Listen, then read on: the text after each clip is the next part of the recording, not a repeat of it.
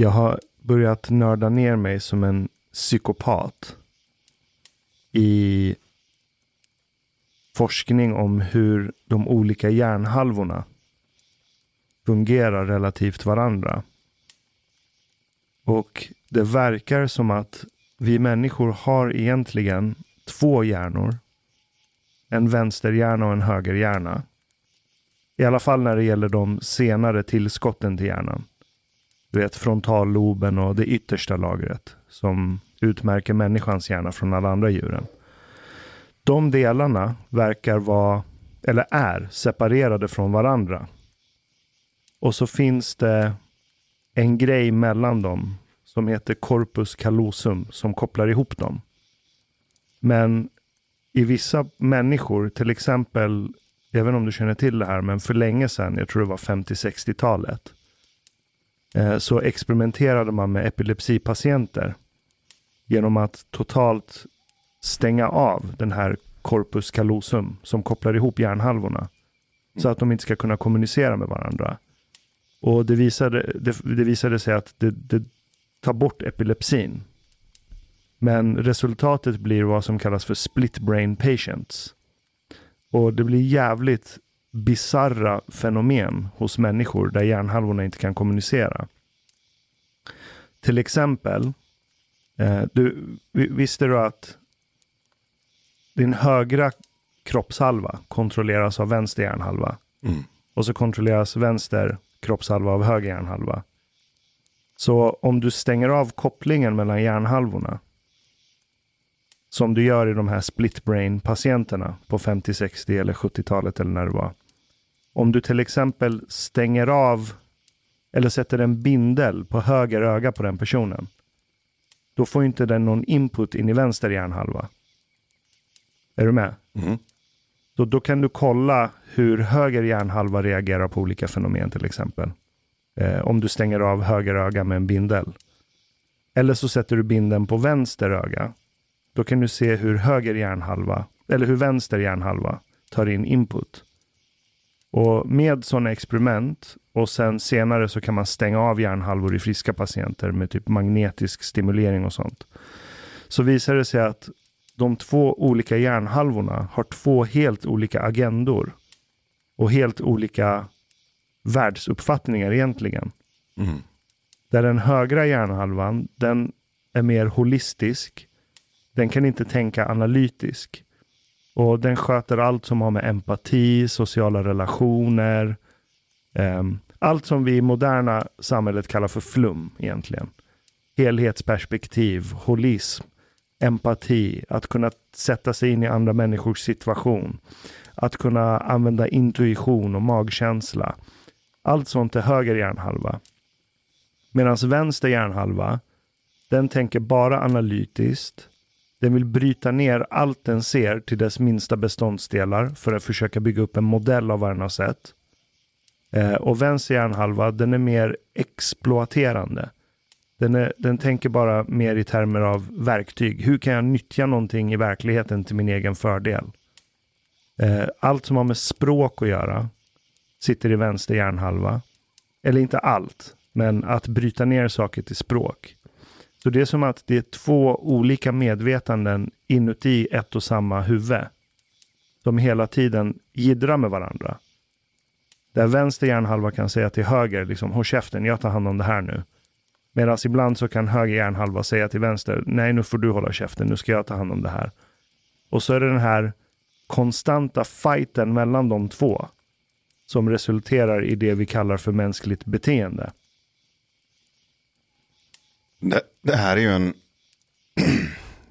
modern eller mer vetenskaplig bild av de här två delarna. Som, som förklaras genom eh, kognition och neurologi. Men om man tittar tillbaka i, speciellt i österländsk filosofi, i många gamla texter, både inom daoismen och inom eh, eh, buddhismen, inom tantra kan man se det här väldigt tydligt också, så, så pratas det ju om två också. Man pratar mm. om två. Mm. Men man pratar om det som polariteter, man pratar om kaos och ordning. Och det här har man ju extraherat, inte genom att skanna hjärnor, utan på andra sätt. Eh, intuitivt, eh, meditativt förmodligen, schamanskt och på eh, psykedeliska, teknologiska eh, tillvägagångssätt. Lagt märke till att det här tve-fenomenet pågår. Men inte haft den maskinella utrustningen för att kunna påvisa det med de analysverktygen. Utan man har fått ur den här kunskapen på andra sätt. Det är som den här indiska matematikern eh, som kom fram till någon så här extremt bizarr eh, komplex ekvation. Eh, han såg den i en meditation. Mm. Och sen så kom han till eh, Harvard och matematikerna där sa att du kan inte bara visa oss den ekvationen, du måste berätta hur du räknade dig fram till den. Men han sa, jag räknade mig inte fram till den. Ja, Jag såg den. Den var där. Och jag kommer ju fram till exakt samma som ni kommer fram till när ni räknar er fram till den. Så vad är problemet?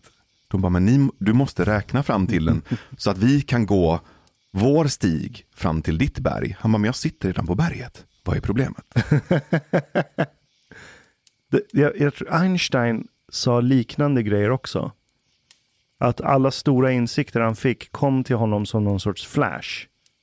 När han minst anade eller var minst i en miljö som borde få honom att börja tänka på matematik. Och det, det finns jättemånga exempel på genier där de säger liknande saker. Att nej men jag satt inte på mitt arbetsrum när jag kom på det här. Det var när jag höll på att diska en tallrik. Eller när jag höll på att fylla badkaret med vatten eller någonting sånt.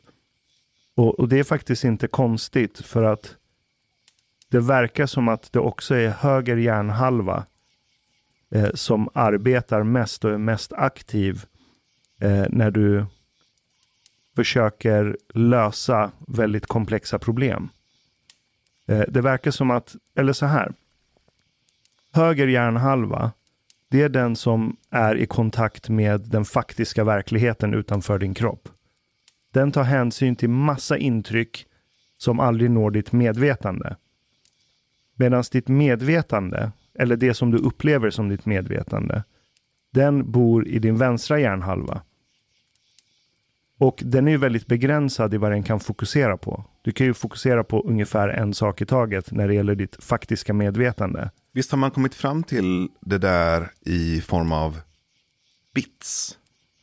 Hur menar du med bits? Att ehm, du registrerar 10 miljoner data bits varje sekund eller något sånt. Men att det bara är kanske 50 av dem som du registrerar medvetet. Ah, nu förstår jag hur du menar. Jag, jag vet inte om det finns siffror på det och hur pålitligt det där är. För hjärnan är ju analog, så jag vet inte om man kan konvertera det till digitala bits. Mm. Men rent som metafor så stämmer det. Det är höger hjärnhalva som tar in allt som är nytt. Så till exempel om du sitter och fokuserar på, vad vet jag, din kaffekopp. För att du ska lyfta den från bordet och föra den nära din mun så du kan dricka lite kaffe. Och så sker det någonting, det, det är din vänstra hjärnhalva som håller på med det fokuset. Och så flyger det förbi någonting i periferin av ditt syn. Som du egentligen inte känner igen. Det är höger hjärnhalva som snappar upp det. Så höger hjärnhalva är hela tiden i kontakt med din direkta fysiska verklighet. Och upptäcker den någonting som är av intresse, då skickar den det till vänster sida. Och så får vänster sida, det är liksom autisten i ditt medvetande.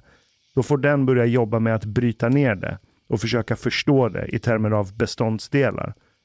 Men om man ser höger hjärnhalva som någonting som representerar den direkta verkligheten så håller vänster hjärnhalva på med att re-representera verkligheten. Tolka. Den tolkar och bygger en modell av verkligheten Mm. och sen skickar den tillbaka sin analys till höger hjärnhalva. Så det verkar som att all input som går in i din skalle går först in via höger hjärnhalva och sen skickas det till vänster för bearbetning och nedbrytning och sen skickas analysen tillbaka till höger. Så det verkar som att det är höger som är bossen. Och kollar du på ja, men, genier och människor som är jätteduktiga på sina fält och sin expertis och vad de håller på med. Det är mycket höger hjärnhalva som arbetar. Till skillnad för, från vad man trodde förut. Att det är bara den här analytiska delen av hjärnan som hela tiden är viktig för att du ska kunna vara duktig och ett geni och förstå saker och ting. Um, men det är inte så det ligger till. Men det som är fett, tycker jag, det är som du säger det här med indi, vad, vad sa du, öst, filosofi i öst. Att de hela tiden tagit hänsyn till att det finns två Mm. av allting. Mm. Det kan du också se i, ja men till exempel i Odysseen och Iliaden. På den tiden så var världen ganska balanserad mellan höger och vänster hjärnhalva. För det kan du se i hur de här berättelserna och dikterna, hur de porträtterar olika karaktärer i de här berättelserna. De pratar sällan om till exempel ansiktsuttryck när de ska förklara hur en människa känner. Ah. De säger inte tårarna rann över hela ansiktet, utan de pratar mer om kroppsspråk snarare än ansiktsspråk. Mm. Och de pratar sällan om individer, utan det är mer arketyper som är karaktärerna. Just det. Representationer. Exakt. Och det är höger hjärnhalva som pratar där då. Mm. Medan att bryta ner saker till individer och ansiktsuttryck. Det är vad vänster hjärnhalva ofta sysslar med. Ah, jag fick precis en nedladdning, tror jag. Ja, det var din höger hjärnhalva då. Jag fick en zip-fil. Ja, Vi testar att packa upp den. ja kör. Det är ju fantastiskt spännande då om det är som du säger. Att ju längre tillbaka vi går i tiden så, ehm, så var det mindre fokus på individ och mer på arketyp. Mm. Och, och eh, ansiktsuttryck som kommunicerade känslor på något sätt. Det var inte det som var relevant utan snarare, vad sa du, kroppsspråk och Ja. han, handlingar kanske? Ja, kroppsspråk, handlingar. Ja. För ansiktsuttryck är, syftar ju till att det är en specifik individ du pratar om. Exakt. Eller hur ansiktet ser ut. Och då- Överlag. Och då tänker jag att det blir spännande att lägga det filtret på hur vi 2000 år senare tolkar Bibeln. Ah, Där vi pratar om Jesus som en person så som vi tolkar att en person är. Du vet, vi har ju en viss bild av att vara någon, vad det innebär. Att när man skriver en berättelse om en person så handlar det om personen. Om personen förvandlar vatten till, till, till vin så är det för att den här personen äger vissa egenskaper och superkrafter. Och det, det är så det ser ut. Och de här hjältarna i Marvel-universumet när de har superkrafter och gör saker så, så är det för att det är en person som besitter egenskaper. Medan det kanske är så om du tolkar världen mer utifrån att en berättelse handlar om arketyper så är ju berättelsen mycket mer representativ och symbolisk än faktisk. Korrekt. Så det förklarar ju kanske en hel del missförstånd när du läser de bibliska texterna och, och folk som bara, men, Bibeln är skit för att man kan inte gå på vatten. Eller han kunde inte förvandla vatten till, till vin, det är bullshit. Och, och mycket av det här som egentligen är representativt, alltså ja, symboliskt, tolkas bokstavligt och kopplat till en faktisk individ som har mänskliga rättigheter och som kan bli kränkt och Och bor vi i en lägenhet med en adress. betala räkningar och liksom, vad fan. eh, Josef och Maria kom inte in på det här, i, på någon av de här jävla hotellen. De, liksom, de kände sig kränkta och lägger ut en som, grej på Instagram om att de här hotellen kränker gravida kvinnor och att det är cis-heteronormativa män som driver de här hotellkomplexen. Alltså, den där berättelsen är ju, är ju också i sig symbolisk och representerar någonting annat, någon visdom eller någon kunskap eller någonting som, som du själv sen ska tolka ut utifrån den här Korrekt. representationen. Korrekt. För höger hjärnhalva, den är väldigt duktig på att koppla ihop olika trådar. Den kan hitta associationsbanor mellan saker som till synes verkar helt skilda från varandra. Höger hjärnhalva är mycket duktigare på komplexitet.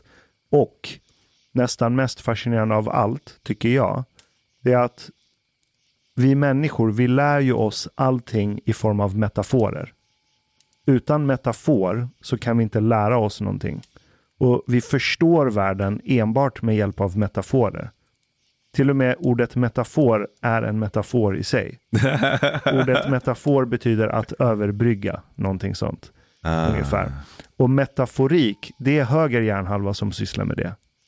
Så det är precis som du säger att när en västerländsk hjärna, som jag menar har över tid börjat tilta och ge mer makt åt vänster hjärnhalva. Det är nog den västerländska sjukdomen idag egentligen. Det är att när den tittar på Bibeln så försöker den bryta ner Bibeln och sen matcha ihop beståndsdelarna med de modeller som våra västerländska vänsterhjärnhalvor har byggt om hur världen funkar. Mm. Och då går såklart associationsbanorna inte ihop. Medan om vi hade haft en fungerande högerhalva, eller en fungerande balans snarare, då hade vi inte alls tolkat Bibeln som någonting, precis som du sa, faktiskt. Utan det är någonting symboliskt, det är metafor. Hela Bibeln är en gigantisk metafor. Ja, exakt. Det blir... Åh, det blir... För det, det, det, det... Käften. Ramlade jag omkull här borta. Um, men så här. Um, jag började plötsligt tänka på mänskligheten som någon, någon som har en 40-årskris och har precis börjat gå i terapi. och minns sin barndom. För att den som går i terapi mår dåligt och är ledsen. Och när den som mår dåligt och är ledsen minns tillbaka så gör den det genom ett filter av ledsamhet. Och då minns den sin barndom som jobbig. Så mänskligheten har en 40-årskris. och sitter liksom på en, på en terapisoffa och minns tillbaka på sin barndom. Och minns saker fel. Exakt. Det där var en jävligt bra metafor.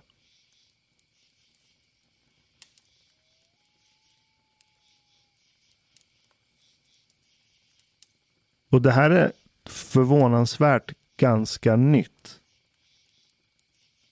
Det, det finns en, eh, det är en läkare som heter Ian McGilchrist som skrev en bok för ja, men, sju, åtta år sedan ungefär som heter The Master and His Emissary. Mm. Där metaforen är att The Master, det är höger hjärnhalva. Och The Emissary, dens assistent, det är vänster hjärnhalva.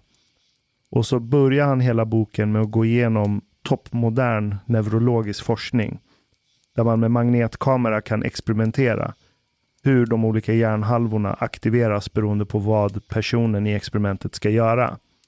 Och så kartlägger han vilka funktioner som alltid skickas till vänster, vilka funktioner som domineras av höger.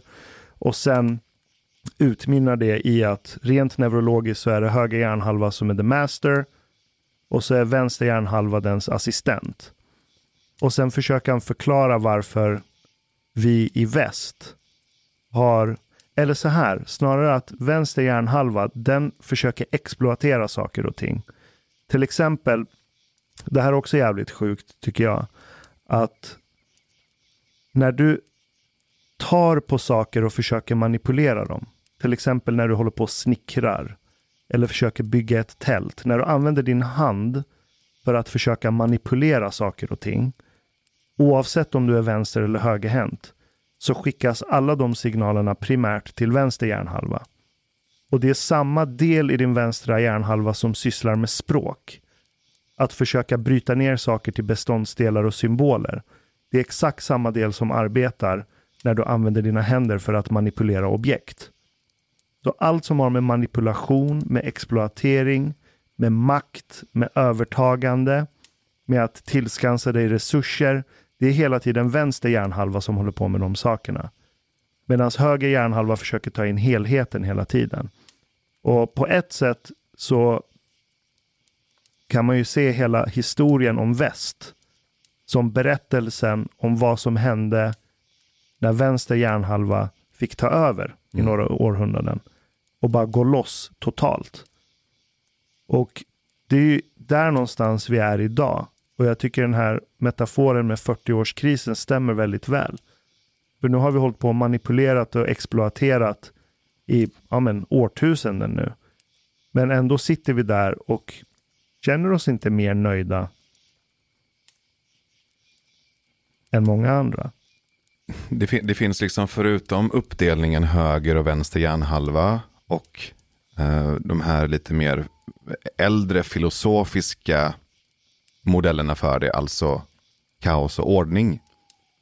Så om du tittar till exempel inom tantrisk filosofi så pratar man ju om maskulint och feminint. Inte manligt och kvinnligt utan maskulint och feminint som två olika polariteter och brukar koppla ihop maskulint med ordning och feminint med kaos.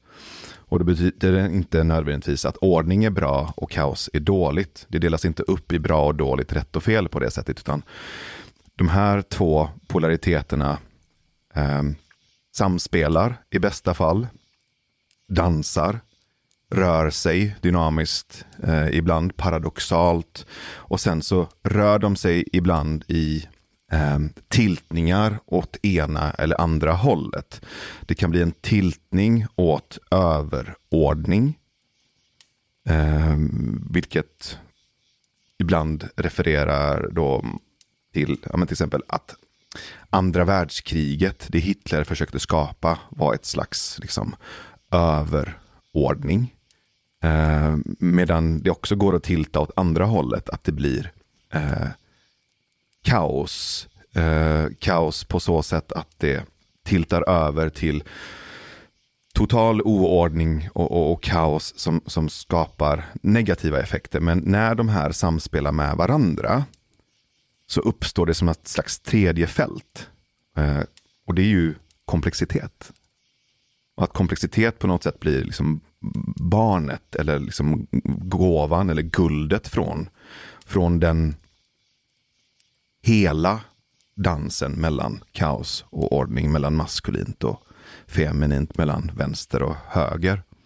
Ja, för när du säger maskulint och feminint och kaos och ordning, då tänker jag på vänster hjärnhalva när du säger ordning. Mm, för det är exakt. det den försöker uppnå. Exakt. Den vill bryta ner, hitta ja. beståndsdelar och sen bygga upp en modell mm. och sen utgå ifrån den modellen för att behålla ordningen. Och jag skulle till och med koppla det till hur män och kvinnor har formats socialt och psykologiskt och biologiskt genom årtusenden av evolution i sina liksom, respektive eh, grupper. För att om, om, du, om du tänker liksom på vad är det män har excellerat inom? Uppgifter och projekt. Vad är det kvinnor har excellerat inom? Relationer och omvårdnad. Eh, omsorg. Alltså där finns någonting kopplat till respektive hjärnhalva också.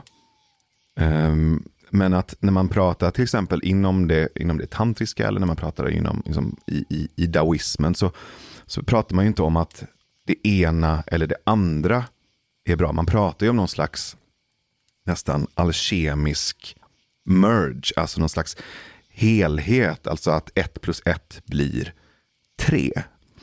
Um, så att där blir jag ju nyfiken på om, om, om, det, om det är så att även de här filosofiska idéerna är någon slags intuitiva uttryck från oss om hur våra hjärnor fungerar. För att även i hjärnan, som du beskrev, så fanns det ju en brygga då mellan de här två.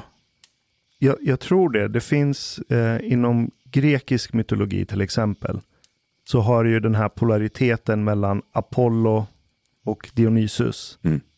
Där Apollo representerar rationalitet, Ja. medan Dionysus representerar lite mer Party! party, hedonism, relax, det mänskliga, let's chill, Mm. let's have some fun. Mm. Och det tror jag också är en intuitivt uttryck för just den här polariteten. För jag tror alla människor, eller de flesta människor i alla fall, eh, känner av att den här inneboende polariteten finns inom dem. Att en del av dem vill bara ta hänsyn till det mänskliga, till det relationella, att se helheten, se människorna runt omkring sig. Sen finns det en del i dem som vill kontrollera, manipulera och ordna saker. Sen skiljer ju sig polariteten från person till person såklart. Mm. Men det verkar som att det finns ett stort skifte i historien. För om man backar till filosofer som till exempel Heraklites. Mm. Han pratar ju om det här eh, att en, vad är han, vad är han säger? A, a river, you can't step into the same river twice. Fast på grekiska. Fast på grekiska. Hur blir det på svenska? Du kan inte, Um, bada inte där du äter. nej, nej det är inte den. Skit i att bada. Bada inte efter maten. Nej, det var Nej. inte han. Nej, det var inte han. Man kan aldrig gå ner i samma flod två gånger. Exakt, man kan inte gå ner i samma flod två gånger. Och det här är ju höger hjärnhalvas analys av hur en flod fungerar. För höger hjärnhalva tar hänsyn till tid och process. All, all, all, all, all tankegång som kräver förståelse eller tar hänsyn till tid och process, det är höger hjärnhalva mycket bättre på att ta hand om. Medan vänster hjärnhalva, som hela tiden ska bryta ner saker till dess beståndsdelar, den klarar inte av att göra det om det är en process som sker över tid. Så vänster hjärnhalva gillar att frysa allting i tiden och stanna klockan. Och sen i den här pausen försöka bryta ner saker till dess beståndsdelar. Så när Heraklites säger du kan inte gå ner, stoppa ner foten i samma flod två gånger, då ser den ju floden som en process. Mm. Så floden består inte av vattenmolekyler som finns i en, vad ska man säga, i en långtgående grop som har formats i marken. Det är inte så du beskriver en flod. Utan en flod är en process där vatten är på väg åt ett visst håll. Och ibland så säger floden nej till vattnet. Och ibland så säger floden inte nej till vattnet. Du har nästan rätt. Okej? Det är både och. Hur menar du? Det är både beståndsdelar och helhet samtidigt. Om du har sett Big Bang Theory. Ja, Vänster hjärnhalva är Sheldon. exakt. Höger hjärnhalva är Penny. Och Just det. bryggan över är Leonard. Leonard. vet, vet du, du har, du har faktiskt rätt. För det, det, det, det är syntesen Ja, av att först se det som en process exakt. och sen också se det som beståndsdelar. Och så slår du ihop beståndsdelar plus unity. Då får du en ny högre nivå av unity. Du är 99 procent där. Okej, vad är den sista procenten? Inte först och sen, utan samtidigt. Ja, Okej, samtidigt. Yes. Fair enough. Inte, det, är inte sekven, det är inte sekventiellt. Nej, för det, det, nu är det min vänstra hjärnhalva som Exakt. dominerar. För den, kan, den, den ser bara saker sekventiellt. Mm. Medan höger hjärnhalva ser saker som en, ett enda stort flöde.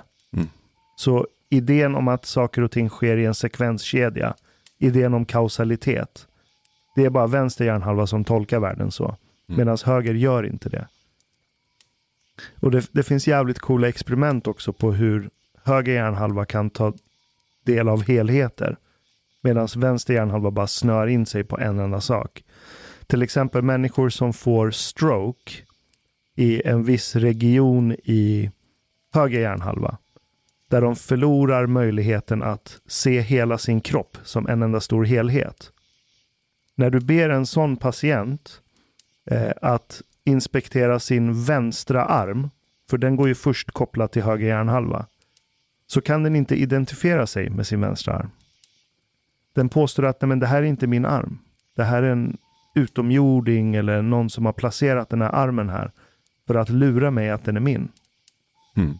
Fast den vänster arm fortfarande kan röra på sig och kontrollera sig via höger hjärnhalva så kan kognitionen som sitter i vänster sida, alltså ditt självmedvetande, den sitter i vänstra sidan. Mm. Din förmåga att inspektera dig själv, det är egentligen din vänstra hjärnhalva som inspekterar höger hjärnhalva. Det är vad kognition är. Men den kan inte fatta att ena armen tillhör hela din kropp. För att den regionen i höger sida som tar hand om helhetsperspektiv är skadat. Visst har du eh, hört talas om det här spökhandexperimentet också? Berätta. Ja, men det här, ehm, jag ska se om jag minns det rätt. Där du...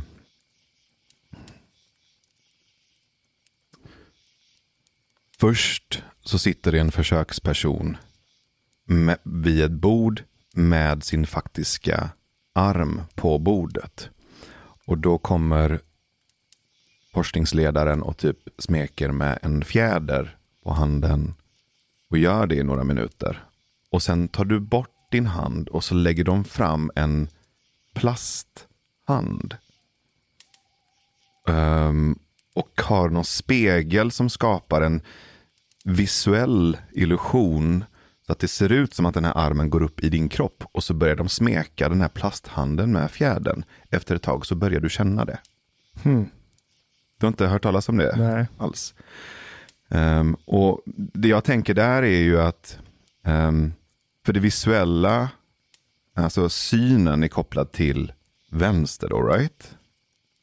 Eller hur funkar det? Syn är kopplat främst till vänster, korrekt. Mm. Så då, då overrider ju vänster verkligheten och talar om för höger att det är, bror, det är din arm. Och höger, höger blir gaslightad och bara, jag vet att det där är inte min arm. Jag är fucking brun, det där är en vit arm. Mm, bror, kolla fjäder, det känns... och, och sen till slut så ger sig höger hjärnhalva och blir gaslightad av vänster. Eh, för att ehm, det visuella liksom, är så dominant då. Nu bara spekulerar jag, att det tar över.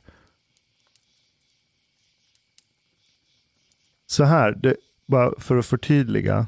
Eh, båda hjärnhalvor sköter ju allting tillsammans hela tiden. Mm. Så det är inte som att synen bara har med vänster hjärnhalva att göra. De pratar ju med varandra hela tiden, hjärnhalvorna. Mm. Eh, samtidigt så är alla lemmar, eh, hela din högra kroppshalva är mer kopplad till vänster hjärnhalva och tvärtom. Men de kan kommunicera med varandra. Så om din syn, om du fokuserar på någonting i ditt synfält, som du redan har en modell för hur det här fenomenet borde te sig. Om du redan har en färdig modell, då är det vänster hjärnhalva som går igång. Och de flesta människor har ju en modell för vad som borde hända när en fjäder kittlar din hand. Mm. Right? Så där skulle jag säga att det är vänster hjärnhalva som tar över och säger I got this. Vi har modeller för det här. Det här är vad som borde ske nu. Och sen, som du säger, gaslightar höger. Det, det påminner om eh, människor som blir av med armar och ben. Då upplever de ju fantomlem. Mm. Att eh, de kan känna liksom klåda eller smärta i lemmar som de inte längre har. Men en annan grej som är jävligt coolt, det är att om du föds utan armar så har du fortfarande en, vad ska man säga, en naturlig reflex att använda armarna och händerna när du pratar. Jaha, så du viftar med stumparna? Du viftar, även om du inte ens har stumparna, så går nerverna, nervbanorna som är tänkta att vifta med dina händer och fingrar och sådär. De går fortfarande igång när du ska prata. Och, eh, och, och om man gör så här detaljerade mätningar och experiment på hur hjärnan fungerar när du ska prata, så verkar det som att kroppsspråket aktiveras först. Så din kropp eller, eller så här, din höger hjärnhalva bestämmer redan vilken respons den ska ge in, in, i en viss dialog. och sen skickas det vidare till vänster så att den får verbaliseras. Vilket också vänt upp och ner på tanken om att vi tänker med språket. Mm. Det visade sig vara en myt. Du behöver inte alls språk för att kunna tänka och förstå världen. Utan kategoriseringar sker i höger hjärnhalva. Vad vänster hjärnhalva gör, det är bara att göra en verbal symbolisering av din förståelse. Mm. Det är därför du kan lära duvor till exempel att skilja på Picasso och Monet och massa olika konstnärer. Där du kan träna upp dem i olika målningsstilar. Och sen kan du lära den att ja, men när du ser kubism, då ska du trycka på den här knappen så får du en belöning. Då kan den skilja på kubism från surrealism och massa andra olika konststilar. Jag känner mig underlägsen duvor nu. Ja, men till och med duvor kan alltså kategorisera saker och ting utan problem, utan att ha tillgång till språk. Men språket är ju också intressant när du tittar på det här med beslut. För vi, vi tror ju att vi tar beslut vid en viss tidpunkt när vi säger det, men det är redan taget på en annan nivå. Korrekt. Och språket är egentligen bara en förklaring, eh, språklig förklaring, berättelse, där vi eh, rationaliserar varför vi tog det beslutet, men beslutet tas ju aldrig på rationella grunder, utan det är taget i en annan del. Då är det taget till höger och sen matat till vänster, så vänster förklarar. Och Korrekt. vänster tror att det är vänster som har tagit beslutet. Korrekt. Så när du får tanken till och med, och tanken hör du i form av språk inuti din skalle. Mm. Så först får du ju tanken om vad du ska svara. Men redan när du har fått, innan du har fått den tanken har resten av din hjärna redan tagit beslutet. Mm, just det. Cute. Det är väldigt cute. väldigt, väldigt cute.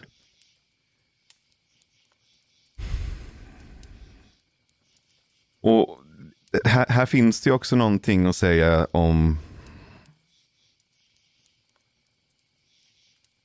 mm, om osäkerhet och kontroll. Um, och, och både kopplat till oss som individer, kopplat till vänster hjärnhalva, men också om vi ser på väst som en slags kollektiv eh, överdrivenhet av det vänstra.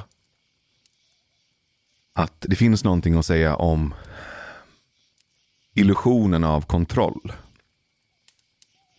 Um, när, när du berättar om någonting eller när du pratar om någonting och använder språket som en slags ordningsmekanik för att förklara hur saker och ting ligger, ligger till. Eller som Linné gjorde, försöka kategorisera naturen eh, i sitt kaos i små beståndsdelar som är som separerade från varandra. Precis som floden egentligen är både helhet och enhet samtidigt. Och han plockar isär det till eh, små delar.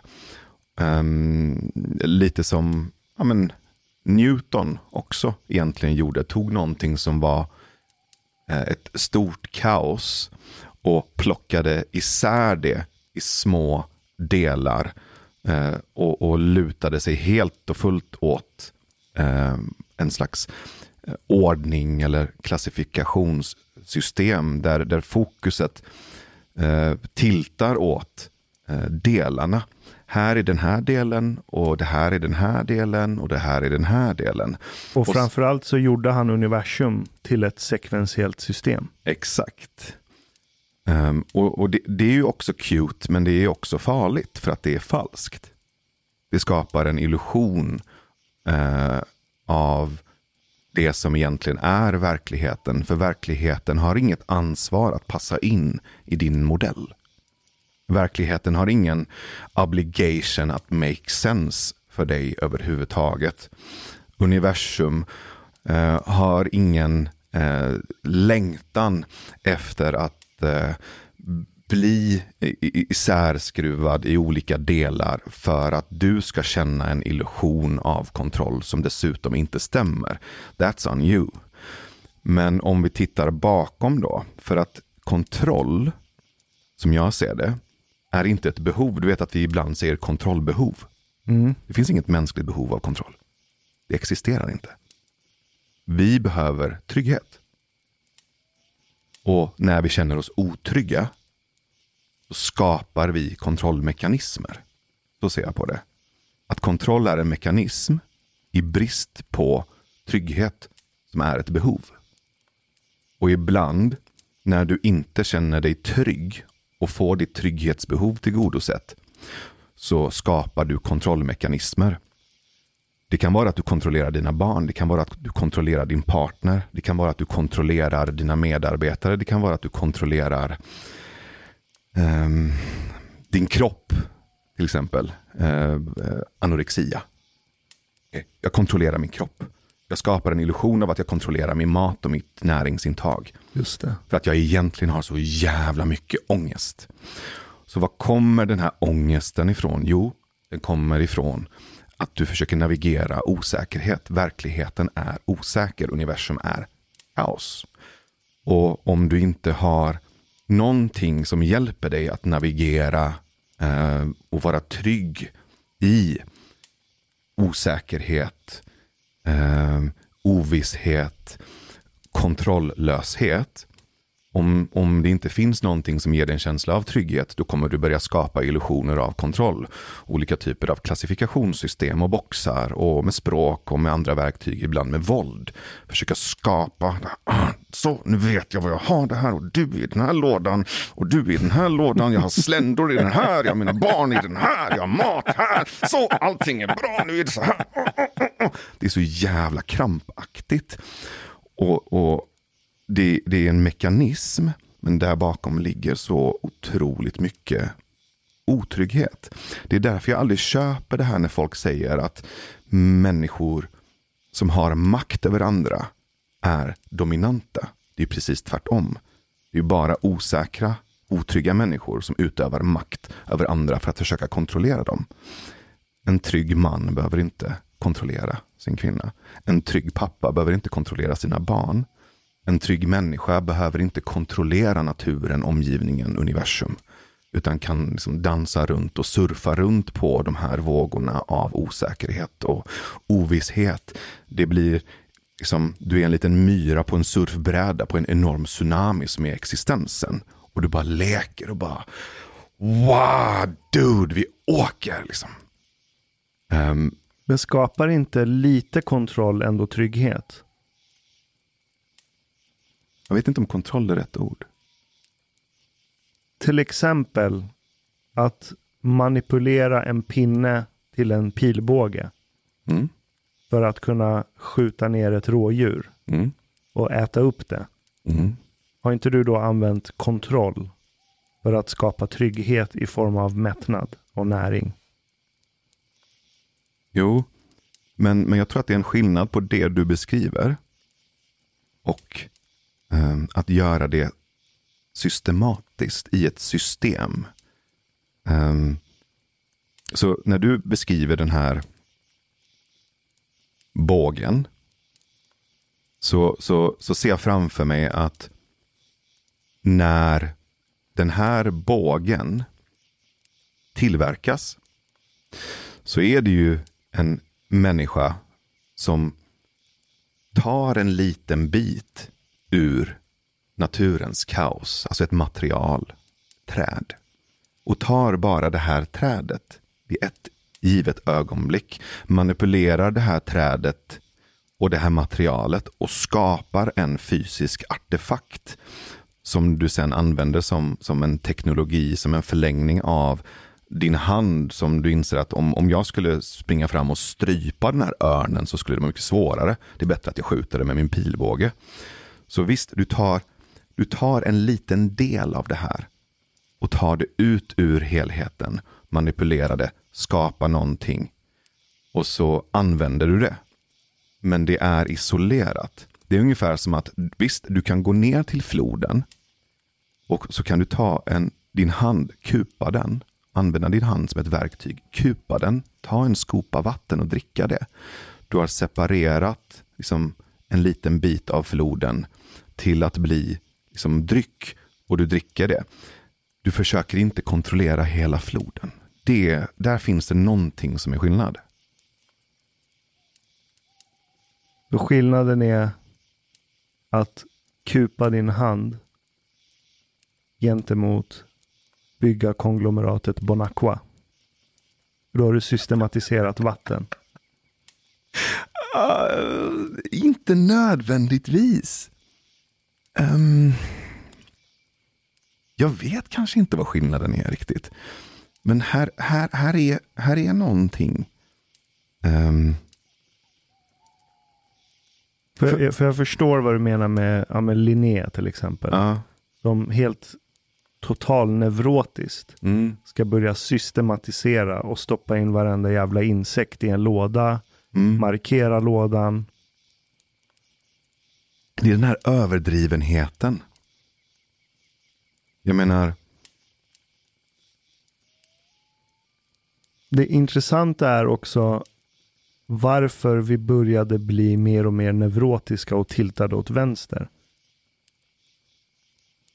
För en gång i tiden, igen, om man kollar på ja, men det enda vi har att gå på det är det som har kommit ner i skrift, som vi har ärvt från tidigare historien.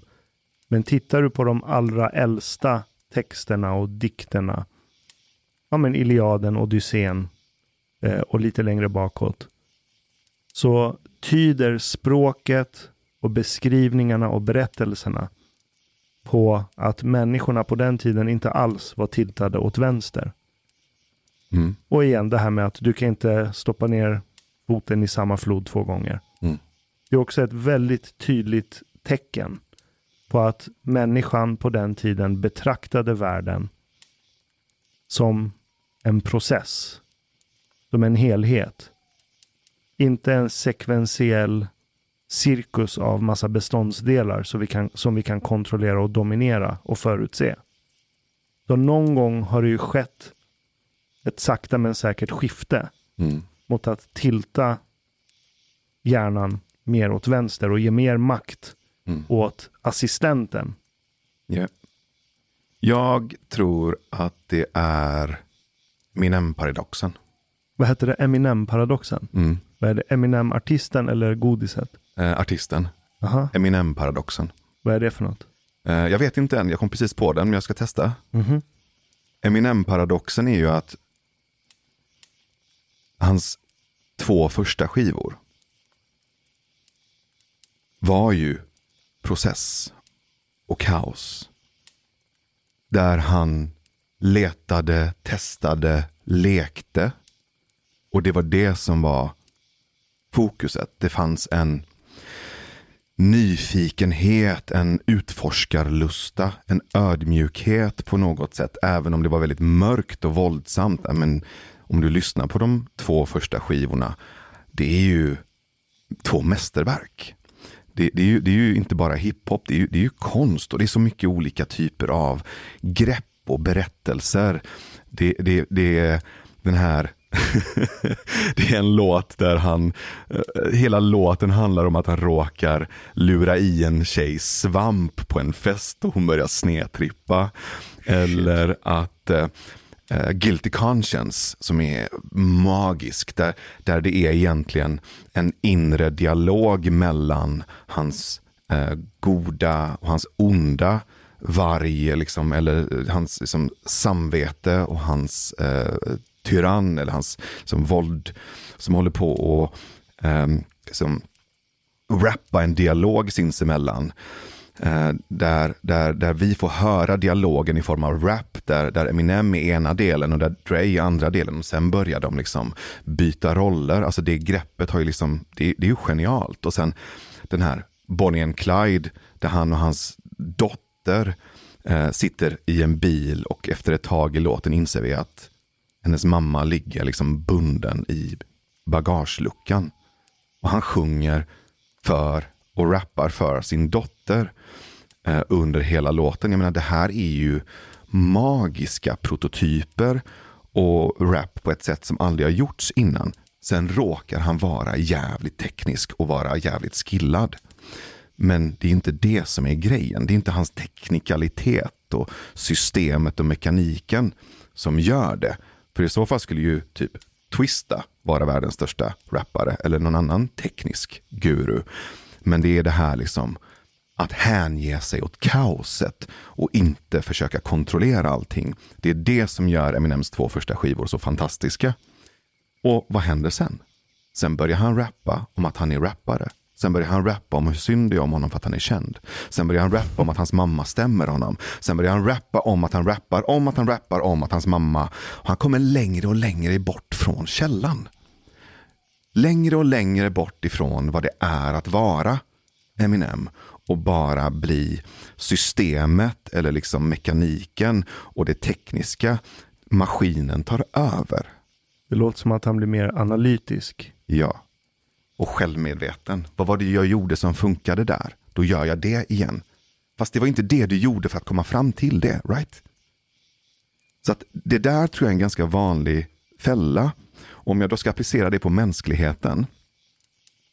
Så tänker jag att för 3000 år sedan, när vi hade färre system, färre maskiner, färre teknologiska innovationer, eh, mindre eh, skrivet språk, då var ju också, vi, vi, vi var närmre osäkerhet hela tiden.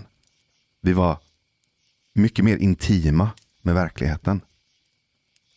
Och, och jag tror att den här intimiteten, alltså att vara kind mot kind med livet. Jag tror att just nu så sitter vi i väst i ett annat rum, i en låda och undrar hur fan hamnar vi här? Och det är ju vänster hjärnhalva som har byggt lådan. Lådan finns ju inte egentligen. Exakt. Och när vi säger hur fan hamnar vi här? Det här häret vi pratar om finns ju inte heller egentligen. Det är bara en modell som vänstersidan har byggt upp. Mm. Och sen sjunker den bara djupare och djupare in i den modellen. Mm. Men, men jag vill fortfarande förstå varför har vi grävt oss djupare in i det hålet? Och väldigt enkelt idag avfärdar allt som inte är analytiskt och presenterat i beståndsdelar som flum och primitivt och korkat. Vet du vad som är intressant? När du pratar om det så låter det som att du tror att det här är första gången vi har tiltat för mycket åt vänster. Det vet vi ju inte. Nej, det gör vi förvisso inte. I och med att det inte är så långt tillbaka som vi har skrift och att det finns nedtecknat och lagrat. Då vet vi ju inte hur tiltningarna såg ut innan. Vi kanske har tiltat fram och tillbaka några gånger innan dess också. Eh, det kanske finns någonting i den kollektiva tiltningen mellan kaos och ordning som är som en pendel som slår fram och tillbaka och i början av vår historia kanske den pendeln slog i mindre svängningar och sen började den slå i större svängningar. Och sen efter ett, en viss period så började vi skriva ner och det är därifrån vi kan titta och, och läsa oss till vad som skedde. Innan dess vet vi ju inte hur pendlingarna såg ut. Här finns ju en massa teorier och, och eh, intressanta berättelser och, och tankegångar från esoteriska traditioner och, och, vissa tänkare och forskare och filosofer som, som menar på att det kan mycket väl ha varit så att där, där fanns en, en utvecklad civilisation som, som, som fanns eh, för några tusentals år sedan men som vi inte har nedskriven.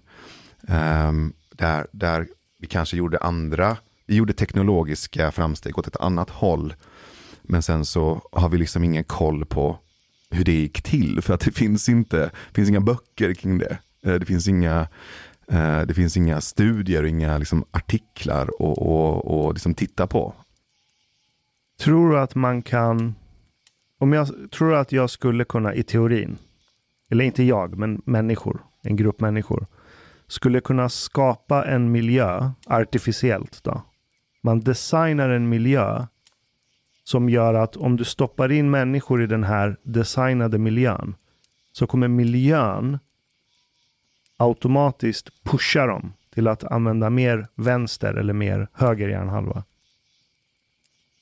Säg mer. Ja, men skapa en miljö som premierar nyttjandet av vänster hjärnhalva framför höger till exempel. För att artificiellt skapa en tiltning. Mm. Det jag försöker fråga är, kan miljön vara något som påverkar hur tiltade vi blir åt ena eller andra hållet? Eller rent av lever i så kallad balans? Hur den balansen nu ser ut. Um, ja, det, det tror jag. Och, och Det finns väl olika sätt att svara på den frågan. Det ena är väl att går det att skapa en artificiell miljö som i ett labb? Som i ett eh, studierum där vi försöker skapa den här miljön för att just nu i detta liv hos försökspersonerna försöka eh, tilta till exempel. Och, och, det finns det ju. Jag menar, är det inte det eh, en sensory deprivation tank är ett litet mikrokosmos av? Där du stänger av vissa typer av eh, intryck och en del av miljön. Eller eh, låt säga en eh, psykedelisk upplevelse. Eller ett eh, ashram eller eh, ett eh, retreat. Det är ju små artificiella miljöer. Eh, ett slags eh, immersivt, eh, djupt försjunket tillstånd. Där du genom att kapa vissa delar av miljön och kanske också dina sinnen. Eh, genom att begränsa fördjupar andra delar som du kanske inte har övat på lika mycket.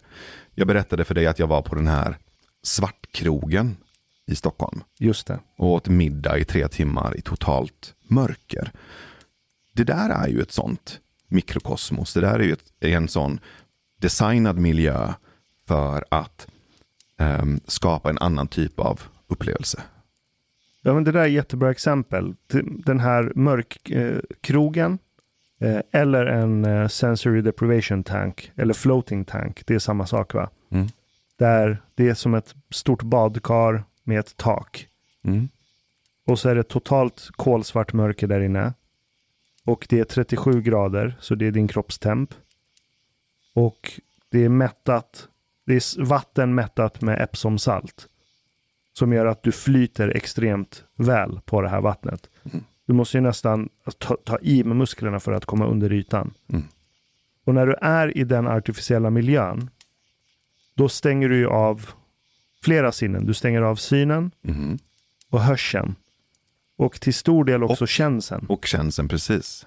För efter ett tag om du ligger helt still, då känner du inte ens av vågorna som skvalpar yeah. mot dig. Yeah. Det blir helt stilla. Och känslan är att du inte har en kropp. Det blir psykedeliskt efter ett tag. Absolut. För det känns som att det kommer någon punkt där hjärnan till slut flippar och ger upp. Mm. Och jag undrar om det inte är vänster sida som ger upp, för den får inga intryck den kan bryta ner till modeller och beståndsdelar. Du blir floden. Du blir, exakt.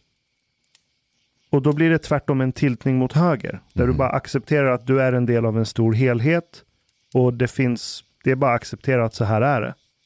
Och det är totalt fine. har, jag, har jag berättat för dig om min teori om Big Bang? Nej. Universum var övertiltat åt höger. Allt var ett. Allt var bara helhet. Det fanns ingen separation. Och universum blev så jävla uttråkat. För universum hade inga kompisar, för allt var ju bara ett och samma. så, universum var, är liksom en kosmisk självmordsbombare som sprängde sig själv i bitar för att kunna ha lekkompisar, för att kunna ha någonting som kan säga till dig när du har en snorkråka i mustaschen. Någonting utanför dig själv som du kan leka med. Alltså universum började kapa och separera för att det skulle bli eh, någonting större men som inte bara satt ihop. Och sprängde sig själv och uppfann så relationer. Den gjorde jihad på sig själv. Mm. Och, och, och, och det, det, är, det är en jävligt rolig tanke att tänka att, um, att det kom ifrån just um, tristess och nyfikenhet. Även om inte det inom citationstecken stämmer. Det är en jävligt rolig metafor. Att universum var uttråkat och nyfiket och sprängde sig själv i bitar för att de här bitarna skulle kunna vara nyfikna på varandra och sig själv. Och det du beskriver, det är egentligen vad som hade hänt om en civilisations kollektiva hjärnfakultet tiltas åt höger. Mm. Den skulle bli helt uttråkad till slut. Ja. Och uppleva tristess. Och enda botemedlet mot det är att börja stoppa in trollsländor i rätt låda. För att bota den till stressen. Ja, men alltså hur kul hade Big Bang Theory varit utan Sheldon? Mm. Ja, kul att den heter Big Bang Theory. Vadå, vad ska den annars heta? Nej, men jag, jag sa ju precis, vill du höra min Big Bang Theory? Aha, aha.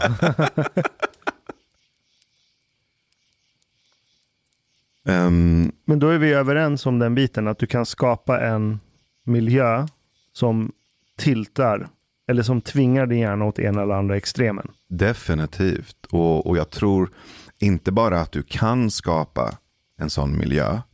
Jag tror att det just nu håller på att skapas en massa sådana miljöer och um, sammanhang och, och tillvägagångssätt och ritualer som poppar upp överallt.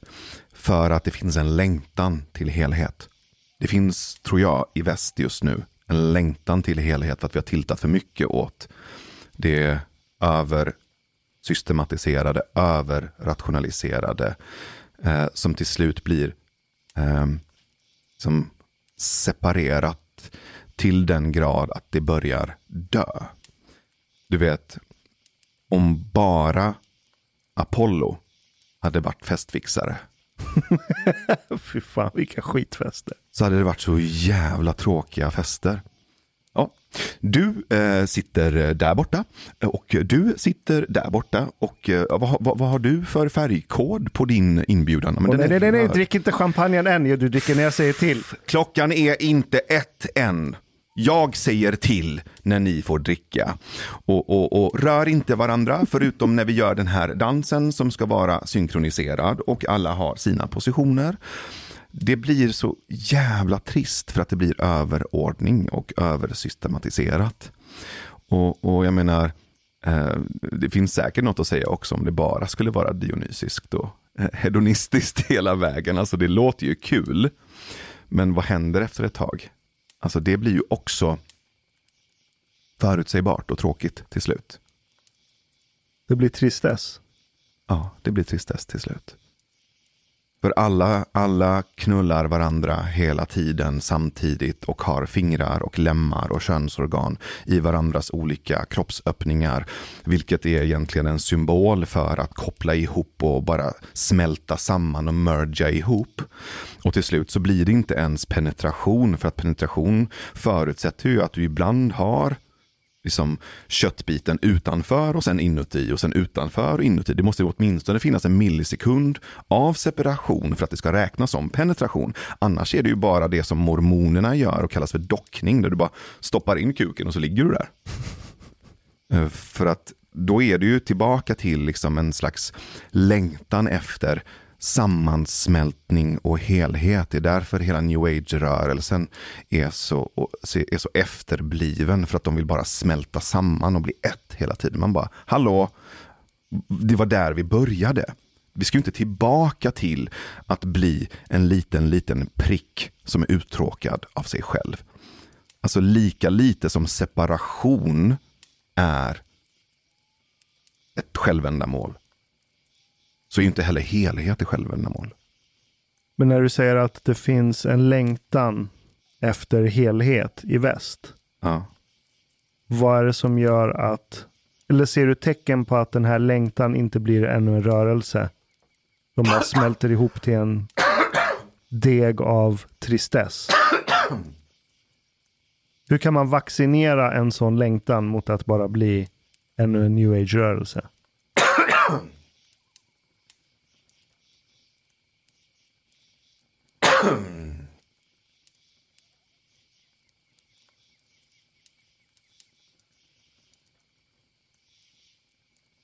Jag tror att... För det blir ju Dionysus-kulter av alltihopa. Absolut, absolut. Och jag tror att om vi ställer oss utanför den här pendeln. Tänk att du står du står utanför mänskligheten. Inte bara utanför jordklotet i geografisk distans. Utan att du också står utanför utanföret, att du står utanför tiden. Så du står både utanför historiskt och utanför geografiskt. Mhm. Um, och så tittar du på mänskligheten. Och då, först då, så ser du de här pendlingarna. Lite som, det finns väl någon sån attraktion på, på nöjesfält, du vet som bara gungar så här. Fram och tillbaka, gungar upp och sen ner och sen upp igen åt andra hållet och sen ner och så upp igen åt andra hållet. Och ibland så blir svängningen så intensiv så att och så går du ett varv och så är du tillbaka ner och så går du upp och ner liksom. Och jag tänker mig att om du står utanför och tittar på den här pendlingen. Och så kommer du till slut undra. Varför tror de att de ska dit eller dit istället för att bara vara här. Att du är i båda samtidigt. Det var lite det när vi pratade om floden. Att det är inte först droppen och sen floden. Utan det är floddroppen. Det är droppfloden. Det är inte kaos eller ordning. Det är ordningskaos. Det är kaosordning. Och att någonstans, och det här är ju till och med svårt att förklara i språk, obviously. Men Ja, för när, du, när vi är i språkets rike så är vi ju helt begränsade till vänster hjärnhalvas förmåga mm, att uppfatta verkligheten på. du vet den här eh, Pixar-filmen Inside Out, Nej. insidan ut. Det är, mm, det är en berättelse om en tolvårig flicka som tvingas flytta med sina föräldrar från sin hemstad. Och pappan har fått jobb i San Francisco. Och de lämnar hennes eh, hemstad, staden där hon är uppvuxen, alla hennes kompisar, hennes eh, bandylag. Allting som, som hon är bekant med lämnar hon, alltså det är ett stort avsked. Och så åker de till San Francisco, till ett nytt hem, till en ny stad. Och den här flickan behöver deala med det som har hänt. Så vi får följa henne genom att vi får följa hennes eh, känslor. Och känslorna eh, representeras då i form av olika karaktärer. Och de här karaktärerna eh, får vi lära känna i ett slags kontrollrum då i hennes huvud. Så du har sorg med en liten sån här emo-brud med snedlugg som lyssnar på Broder Daniel. Du har glädje som är en sån här pigg, du vet, check tjej som typ går på spinningpass klockan sex och sen går till Spotify och jobbar. Just det. Du har eh, ilska som är en så här, du vet, Joe Rogan kvadratisk, kompakt gubbe. Liksom. Som är lite så här kvadratisk och musklig och röd och förbannad på allt hela tiden. Du har äckel som är en Porsche överklassbrud från Östermalm som eh, eh, gärna vilja ha en ny kniv för att den här är lite smutsig. Och så har du rädsla som är den här superängsliga, neurotiska, lite du vet Nasse från Nalle Puh. Just det, just kill- det. po- Pojken som är rädd för allt. Och de här fem finns i hennes huvud och du får följa dem. Och när berättelsen börjar så har ju hon lämnat, alltså det är ett avsked. Och då, då, då, då ser man ju då att de här olika känslorna försöker liksom så här, okej, är det, är det, behöver jag, behövs jag nu? Är, är, är, hon kanske är arg, eller eh, hon kanske, är- kanske är äcklad, hon kanske är rädd. Och då går glädje in och tar över. Du vet så här, allting är bra, det här kommer bli skitkul, vi flyttar till en ny stad, fan vad nice, kom igen nu, se det positiva i det. Hon är liksom en, en, en, en, en liksom självhjälpsbok med kropp. Och, och sorg försöker hela tiden säga att men, det här är jobbigt. Jag känner mig ledsen. Det, jag har lämnat alla mina vänner. Eh, jag, jag, jag har liksom sagt hej då till allt som är tryggt. Kan inte jag få liksom vara med här lite? Och glädje pushar ut sorg hela tiden. Nej, det är min tur. Det är jag som ska vara här. Nu är hon glad. Och, och hela, och hela liksom kampen eller liksom kriget är ju mellan glädje och sorg. Glädje pushar ut sorg och säger det, det är inte din tur. Och sorg säger jag vill också vara med.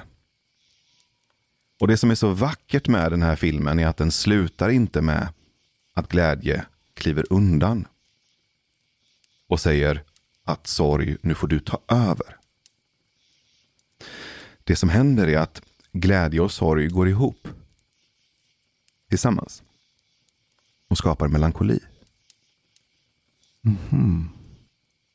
Med en mjuk, kärleksfull, tacksam version av sorg.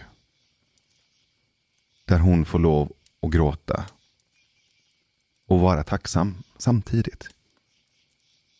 Och att känslor inte kommer en i taget. De tar inte nummerlapp.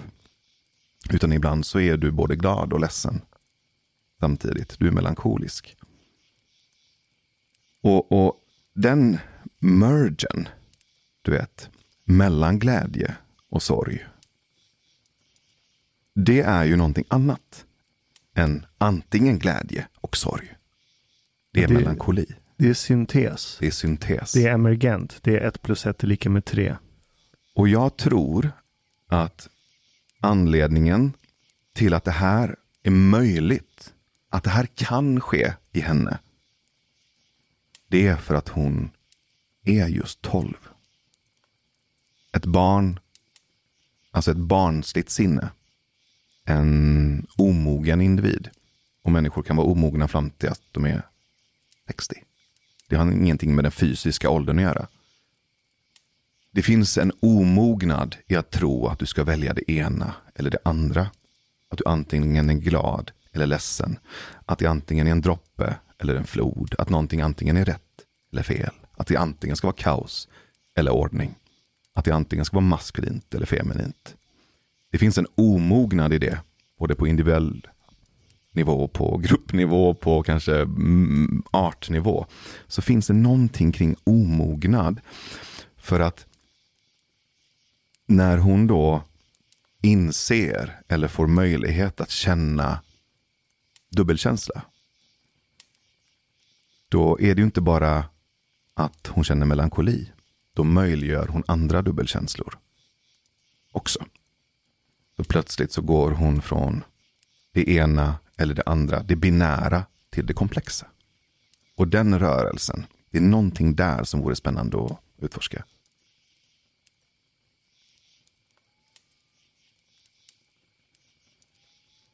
Jag tänker.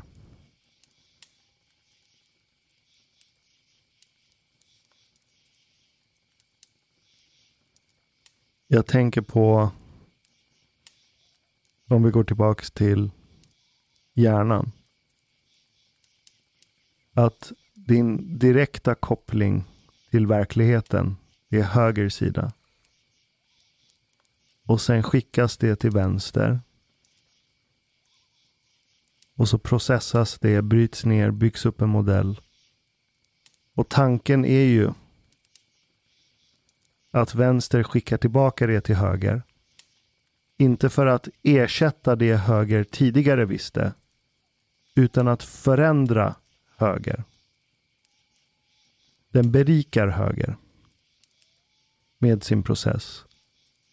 Så det är hela tiden en syntes. Där separationen mellan höger och vänster och samtidigt deras unity hela tiden skapar någonting som är större än de här två hjärnhalvorna separat. Och jag undrar om väst inte genomgår exakt samma process just nu. Fast på en kollektiv nivå. Att vi började med en hyfsad balans mellan höger och vänster. Det gör alla människor från början egentligen. Men sen av någon anledning så har vi tiltat till vänster. Men på ett kollektivt plan över långa tidsspann så kan vi egentligen bara se det som att västvärlden har varit i en process just nu där vänster hjärnhalva har fått härja en stund. Men att det här uppvaknandet du pratar om kanske är den, den delen i förloppet där vänster hjärnhalva börjar inse att okej, okay, nu är det dags för mig att skicka tillbaka analysen tillbaks till höger. För att vi ska få någon sorts unity här. Men för att det ska ske så måste ju miljön tillåta det också. Intressant? Mm, säg mer, hur då tillåta? För att om man befinner sig i en miljö där du premieras av att vikta din hjärnkapacitet åt ena hållet. Då finns det inga incitament för dig att förändra det. Om du jobbar i Carl von Linnés labb så har du enorma incitament, tryck på dig att hela tiden hålla på att kategorisera och bygg, bryta ner och modellifiera hela världen. Mm. Det finns inga incitament som pushar dig åt andra hållet. Um, du vet Noma, den här Guide Michelin-restaurangen i Köpenhamn. Ja. Det är ju, har ju liksom rankats som en av världens bästa och liksom finaste restauranger många år i rad. Och René som grundade den, han är ju en rebell, liksom. han är ju punk. Och den här restaurangen har ju inte kommit till genom att han har följt reglerna. Den här restaurangen har ju kommit till för att han känner till reglerna. Och sen brutit dem, precis som en duktig jazzmusiker. En duktig jazzmusiker kan och, och har liksom lärt sig en, en massa olika skalor och kanske olika typer av instrument och har ju suttit och tränat och övat och nött. Och sen valt att gå åt andra hållet och närma sig kaos igen och, och hitta den här syntesen mellan eh, veta och inte veta, mellan ordning och, och kaos. Och han skapade tillsammans med sina kockar ett labb. Och det här labbet var utanför restaurangen i en barack. Alltså det var precis vid restaurangen, men det var utanför restaurangen. du kan inte ha labbet i restaurangen.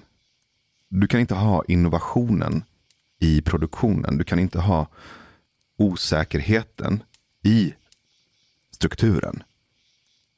Utan du behöver skilja de här två åt. Så att, nej, inuti systemet så kommer rebellen att antingen bli utkickad eller döda sig själv och bli konform. Så den måste ut utanför. Det är ju därför schamanerna alltid befann sig utanför byn. För byn är ordning och det som är utanför är kaos. Så när du, när du frågar liksom vad um, det här med miljön. Så hur kan vi uh, skapa en ny miljö inuti den gamla miljön? Och jag vet inte om det går. Utan jag tror att det behöver, och det sker nog redan utanför. Um, och, och sporer av labbet läcker in i restaurangen och förändrar långsamt. Och det tror jag händer idag.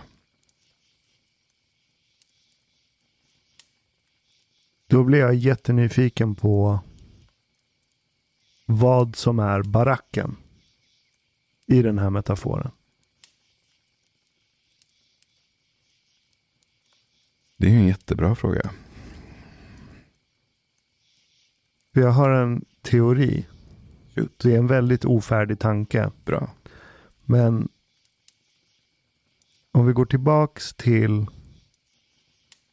det här med Heraklitus och att du inte kan gå ner i samma flod två gånger. Och vi tittar på hur man beskriver personer och känslor i till exempel Odysseen och Iliaden och så vidare. Så kan man se tecken på att det inte är någon tiltning åt vänster hjärnhalva. Men när man tittar i litteraturen på hur dikter, berättelser porträtterar människor och sin omgivning i form av beståndsdelar och separation, vilket tyder på att det är vänster hjärnhalva som börjar sakta men säkert dominera. Allt det här, den här förändringen sammanfaller med väldigt snyggt, om man sätter det på en tidslinje i alla fall, med hur våra alfabet förändras. För i början så hade, alltså de första alfabeten som människan uppfann, de var ju piktogram. Det vill säga det var små bilder. Emojis. Så, det var emojis egentligen. Mm. Precis så. Det var emojis, det var bilder som representerade processer och skeenden. Mm. Och en människa som läser ett alfabet som består av piktogram, det är väldigt mycket höger hjärnhalva som jobbar då. Mm. För du måste göra associationer. Och du ser de här piktogrammen som metaforer för olika processer och skeenden. Så det är höger hjärnhalva som är mycket duktigare på att tolka piktogram. Och sen går vi från piktogram, sakta men säkert, till ideogram. Där det inte är rakt av en bild som symboliserar någonting, utan det börjar te sig mer som symboler för någonting. Men ideogram är också fortfarande höger hjärnhalva som behöver bearbeta dem. För du måste kunna tänka på kontext. Du måste kunna göra massa olika långsökta associationer för att kunna tolka de här. Så skulle du säga att hieroglyfer är piktogram och mandarin är ideogram? Någonting åt det hållet, Mm. ja. Men sen händer det någonting. Och det är när det grekiska alfabetet börjar ta form. Där du, in, du går från piktogram och ideogram till fonemer. Där det är en symbol som representerar ett ljud. Och det är det enda den representerar. Alfa. Alfa representerar ljudet A Mm. och beta representerar ljudet B. Mm. Så det är inte längre metaforer för någonting.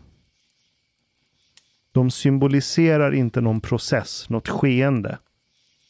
De har med kontext att göra. Mm. Utan de representerar små separerade beståndsdelar av språk. Det vill säga ljud.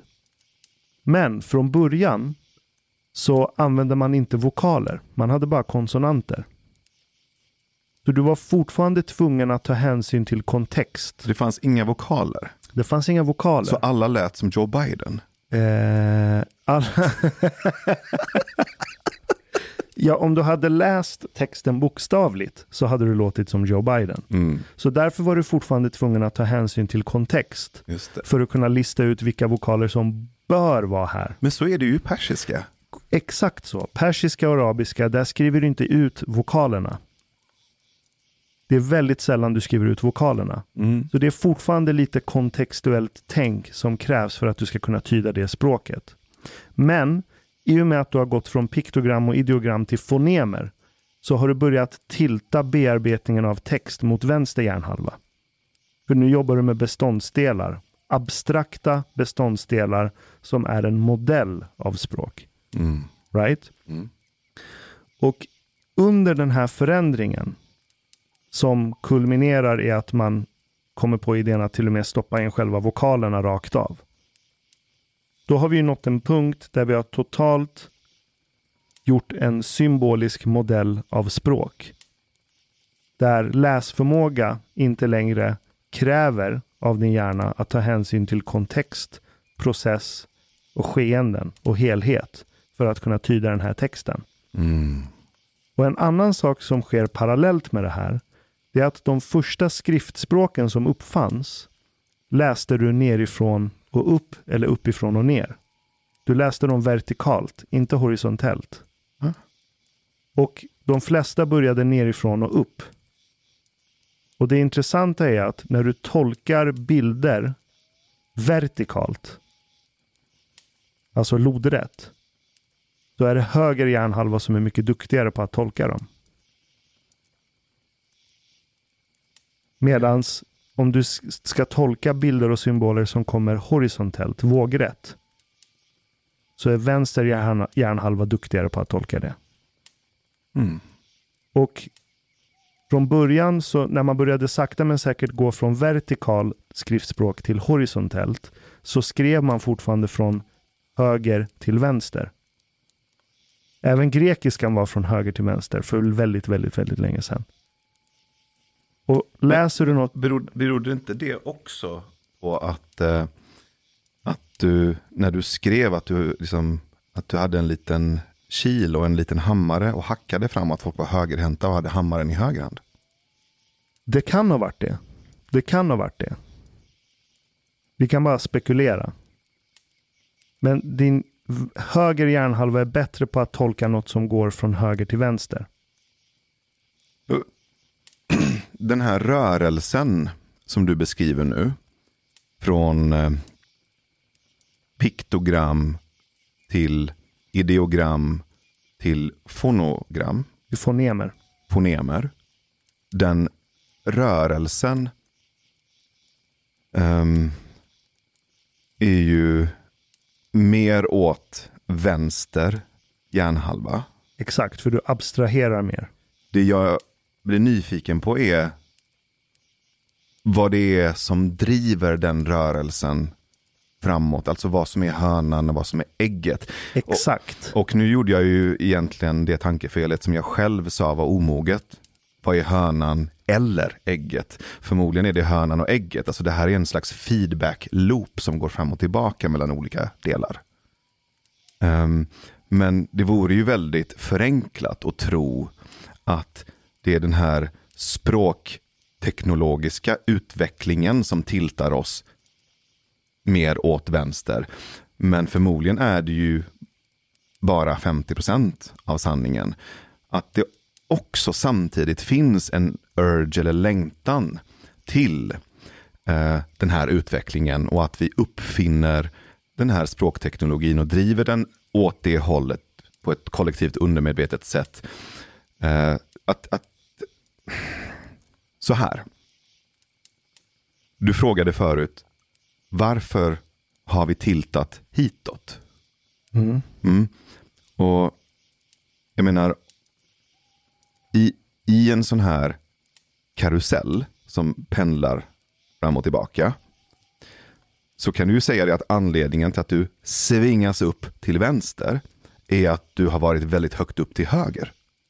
För det är ju därifrån energin kommer, right? Just det. pendlingen kommer ju från en energi åt andra hållet. Och så gör den energin åt att du svingas åt andra, alltså åt motsatt riktning. Och om man tittar på väst då, Alltså tiltningen åt vänster borde ju då komma som en motreaktion från en tiltning till höger. Om vi nu går mer emot eh, någon slags atomism, alltså separera enheterna från varandra. Delarna är viktigare än helheten. Om vi tittar då på oss människor eh, och, och, att vi i väst då, vi, vi, vi är väldigt mycket i liksom individen, den avskurna atomiserade individen i fokus. Självständighet, suveränitet, suveränitet min rätt, min sanning, min, min, min, jag, jag, jag. Då måste det ju då komma från en överdriven rörelse åt andra hållet, alltså överdriven enhetlighet, oneness, kollektivism, eh, dionysisk ormgrop. Jag tror inte det behöver vara så. Okay. Jag tror inte det behöver ha föregåtts av en tiltning åt andra hållet. Mm. Utan det räcker med att ena sidans feedback-loopar fungerar annorlunda än den andra sidans. Okej. Okay. Så de här två olika hjärnhalvorna, de, eh, deras kommunikation och relation till varandra är mer en repressiv sådan än en tillåtande sådan. Så till exempel, din höger hjärnhalva, det är den som är i direkt kontakt med din fysiska omgivning. Mm. Och det mesta av intrycken som kommer in där släpper den ju inte igenom till vänster. Mm. Eh, så det är snarare så att den säger nej till de flesta intrycken. Mm. Och intrycken den inte har sagt nej till är de som får sippra vidare till vänster. För nedbrytning och process och beståndsdelar och sådär. Okay. Snarare än att höger hjärnhalva säger ja, du och du och du får gå till vänster. Utan det är nej till det mesta. Och det den inte säger nej till sipprar vidare till vänster. Det är en dörrvakt på Stureplan. Det är en dörrvakt på Stureplan. Fast inte ens det, för dörrvakten säger ändå ja till några. Eller hur? Ja, det är sant. Medan höger säger inte ja till någonting. Okej, okay, det är en dörrvakt på Berghain. Exakt! Ja. Den säger nej till de flesta. Stirrar den dig bara blint i ansiktet och inte säger något på fem sekunder så betyder det att du går in. För han säger ju aldrig ja till han, de han släpper in Korrekt. Heller. Korrekt. Dörrvakt på Berghain. ja. Så och sen går den som dörrvakten släpper in, de kommer in på Berghain. Så Yeah. vänster hjärnhalva är nattklubben i Yeah. Berghain. Mhm. Och sen kommer vänster hjärnhalva börja processa och bygga någon sorts modell, hitta beståndsdelar och så vidare. Och sen, av det den inte har sagt nej till, sipprar tillbaka in i höger hjärnhalva. Mm. Och sen tar höger hjärnhalva den här informationen och försöker uppdatera den här helhetsbilden som den hela tiden försöker hålla. Och Mm. för att försöka bygga någon sorts intuition hos dig. Just det. Men om vänster hjärnhalva nu, som är assistenten, mellanledet i den här processen. Om vänster hjärnhalva bygger en modell som gör att vänster hjärnhalva bestämmer sig för att inte säga nej till fler saker än vad han gjorde innan Mm. då kommer ju fler modeller från vänster hjärnhalva att sippra över till höger. Mm. Och produkten blir att du får en organism som ser ut att vara tiltad åt vänster. Mm. Så om höger hjärnhalva är dörrvakten på Berghain, Mm. som säger nej till mycket och många och Till det mesta. till det mesta. Och den här dörrvakten låter vissa slinka igenom. Det är de han inte säger nej till, han bara stirrar på dem. Mm.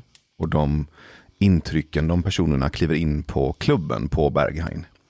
Så finns det också någon inne på Berghain som är liksom eh, representanten för vänster hjärnhalva. Mm.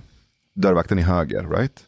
Nej? Ja, precis. Ja. Ja. om vi ser hela Tyskland är höger, men Berghain är vänster hjärnhalva. Och människorna är sinnesintrycken. Min, min, poäng, min poäng är att den, den du har inne på klubben, alltså det finns en karaktär inne på klubben som eh, ja, men DJen. Säg att DJen inne på klubben som då eh, Mm, ser vilka intryck som släpps in och utifrån de intrycken börjar lägga en berättelse, alltså bitet. Och efter ett tag så, så kommer det ju att i den här DJen att för DJn är ju meningsskapande och modellskapande. Och den här DJen kommer ju att titta på dansgolvet och se vad som funkar och vad som inte funkar. Och DJen kommer ju sen gå tillbaka till dörrvakten och säger Du, släpp inte in fler fucking kristallhippies. Yes. För de står bara i ett hörn och är så här MDMA-gosiga och de ger ingen energi, doesn't make sense. Mm-hmm. Vilket är ändå liten modell och det gör att dörrvakten med den modellen och filtret i åtanke sen är ännu mer varsam med att säga ännu mer nej till kristallhippies utanför. Exakt. Då har vänster hjärnhalva påverkat hur höger hjärnhalva beter sig. Exakt. Så då behövde du inte en tiltning från höger för att den här processen ska komma igång. Det räcker med att miljön på något sätt premierar att den här DJn börjar gå emot MDMA-osisar. Så kickas den här feedback-loopen igång Just det. och skapar en tilt. Just det. Men oavsett hur mycket skit vi snackar nu om vänster hjärnhalva, vilket vi inte bör egentligen, för utan vänster så hade vi inte alls varit de organismer vi är idag, såklart. Eh, vi, vi, vi hade inte kunnat bygga någonting, vi hade inte kunnat skapa någonting. Vi behöver de här modellerna Mm. För att kunna excellera Ja, och absolut. utvecklas Absolut. och förbättras.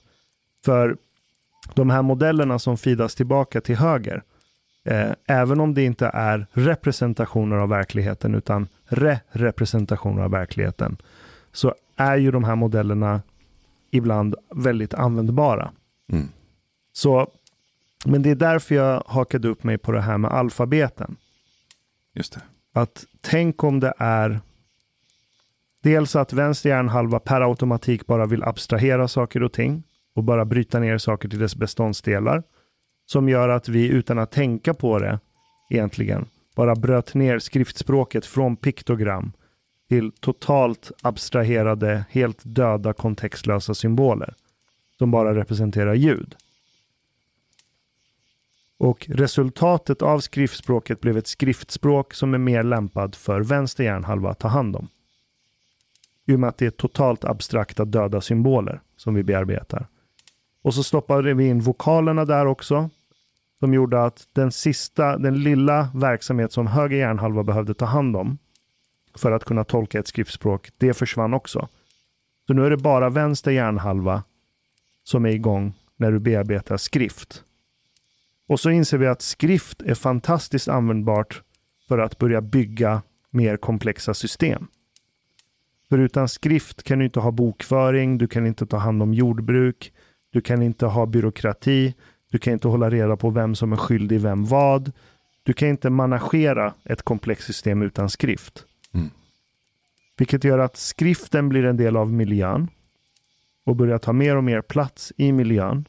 Och för att kunna ha makt i den här miljön behöver du kunna behärska skrift.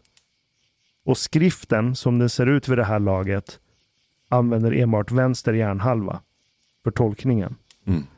Så undrar jag om det är det som skapar den här tiltningen.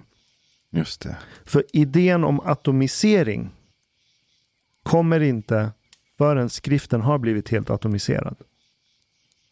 Mm. Du hittar inga idéer om individualism och atomisering och nedbrytande av saker till dess beståndsdelar förrän du tittar på kulturer som har kommit så långt med sitt skriftspråk att skriftspråket först är helt atomiserat.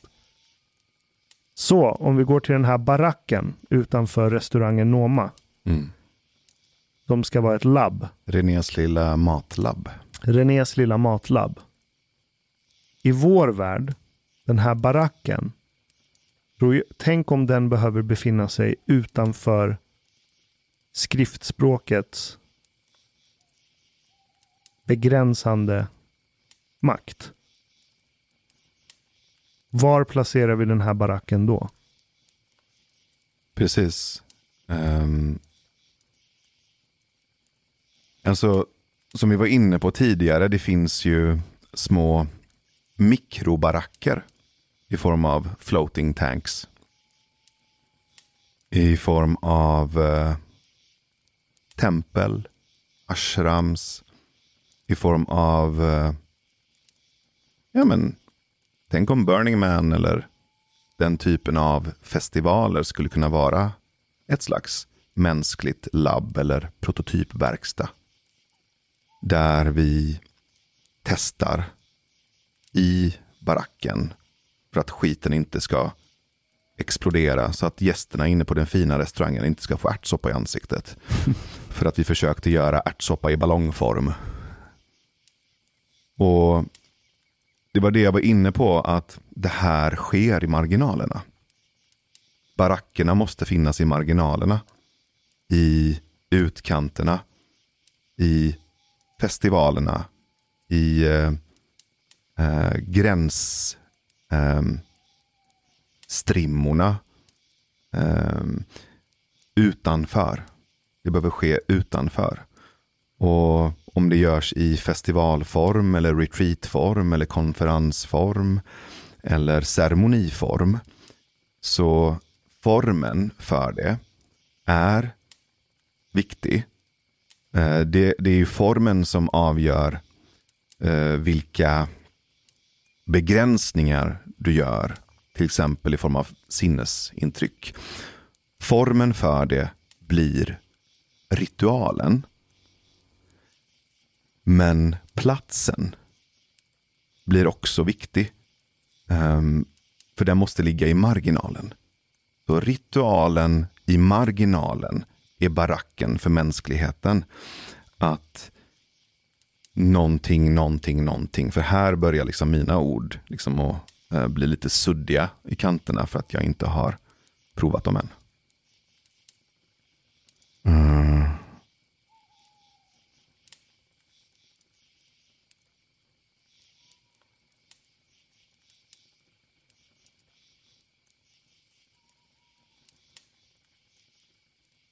Har du varit i den här marginalen någon gång?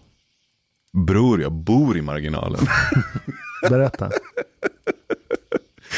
Nej, men eh, jag älskar ju att vara i marginalerna. Eller i korridorerna. Eller i gränsområdena. Och trivs väldigt bra i, i sammanhang där det testas och prototypas och utforskas.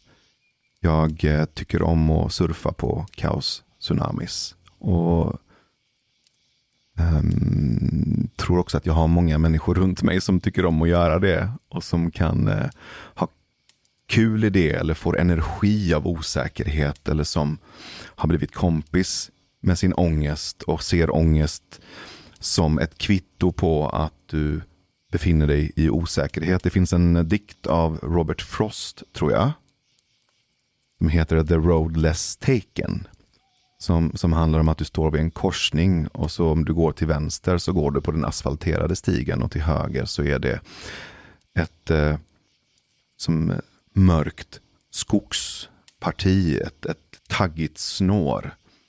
Och eh, jag gillar att gå in i de där snåren. Liksom jag, jag, jag, är inte så liksom, ömtålig för rivmärken och eh, tycker om att befinna mig i, i liksom, mörker och, och, och, kaos utan att det behöver vara någonting dåligt. Och att kanske har liksom, eh, till en början tvingats dit och varit i osäkerhet och i marginal och ångest. Och sett det som en curse, som en förbannelse. Och sen vid något tillfälle eller av olika anledningar um, ändrat min berättelse för det. Ändrat min modell för vad det där är. Gått från att vara utanför till att dansa i marginalen. Alltså det är två helt olika världsmodeller eller två olika berättelser, eller hur? Mm. Det ena är liksom litet och, och offrigt och begränsat och det andra är plötsligt en som lekfull Mm, ceremoniell dans i, i marginal tillsammans med andra människor som tycker om att vara i marginalerna.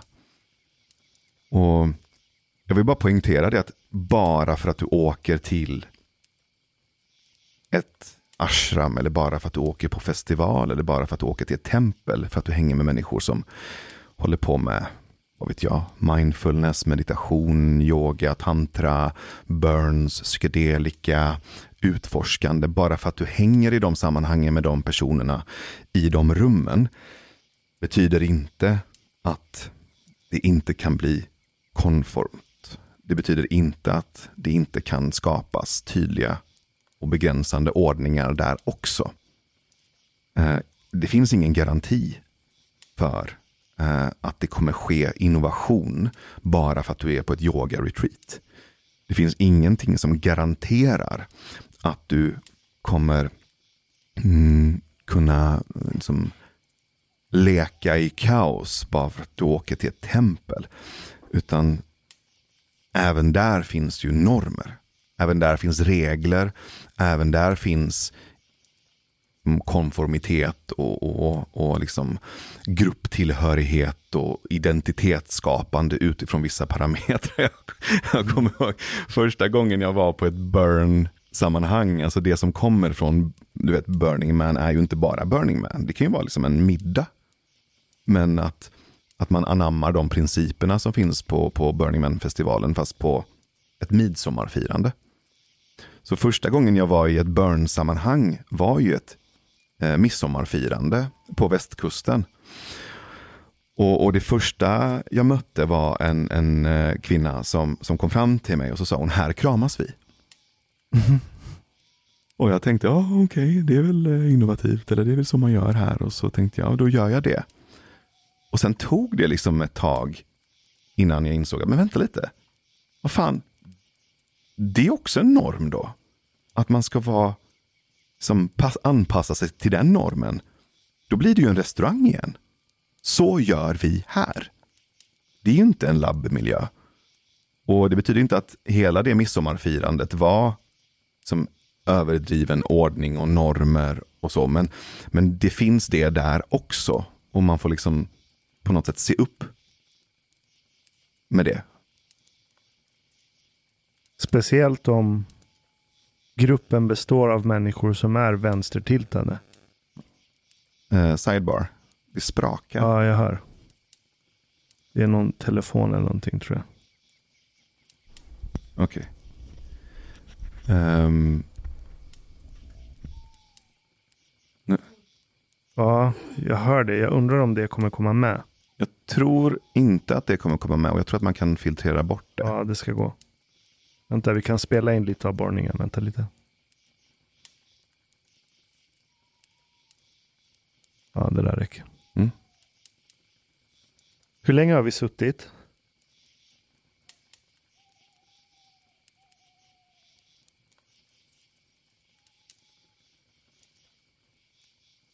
Ska vi, ska vi lite mjukt börja närma oss en avrundning på det här? Mm. Eh, utan att liksom tvinga fram en punkt, men liksom börja närma oss ett, ett avslut. Mm. Mm. Nej, det är minus ett på den. Ja, två. Så, så säg det du sa som det där sista så tar vi det därifrån. Vad var det? Någonting med vänstertiltning. Är inte de vänstertiltade de som är där? Just det.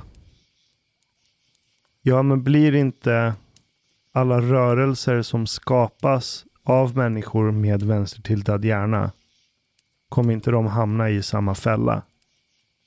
Där du bryter ner konceptet spiritualitet och kontakt med omvärlden och new age och allt sånt till dess beståndsdelar.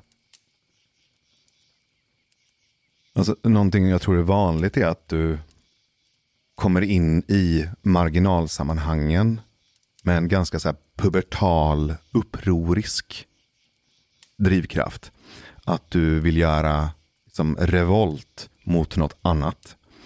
Det är därför många av de här sammanhangen med yogis och meditation och, och den typen av liksom, mindfulness eller österländsk filosofi, de rummen i väst är ofta ganska fulla av människor som kommer från överklass.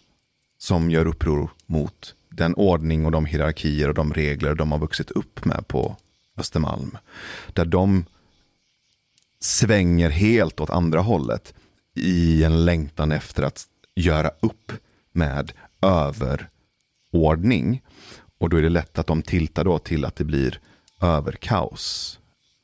Uh, och, och, det är därför många av de här rörelserna är fulla av modeller och berättelser kring bliss och oneness och vi är alla ett och allt är kärlek. Så man bara drar, man åker fully retard åt andra hållet. Um, och och liksom svängningen blir ganska tydlig för, för många.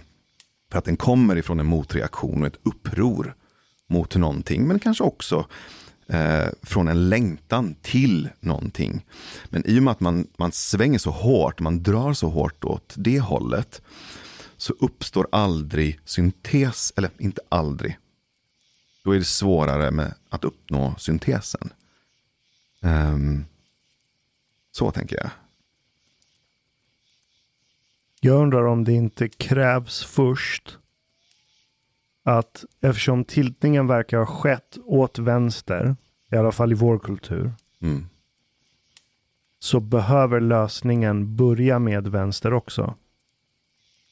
Att vänster hjärnhalva bryter ner modellerna den redan har byggt till dess beståndsdelar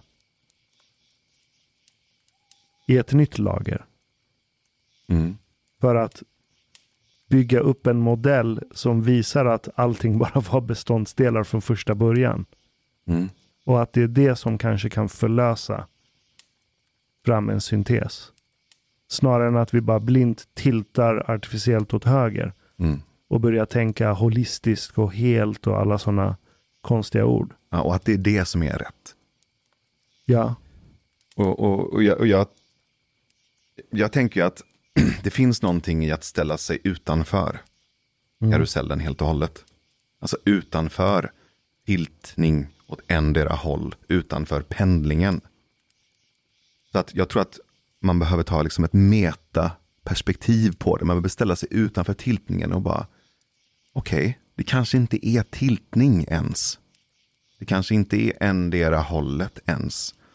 Och det är här, här blir det ju spännande att titta på det eh, metamodernismen försöker peka på, även om den är ganska omogen och ny som idé och prövar sig fram, så finns där en i alla fall riktning eller strävan efter um, i, i ett integralt perspektiv. Att, att, att istället för att hela tiden reagera mot förra paradigmet och så att det blir en motreaktion åt andra hållet.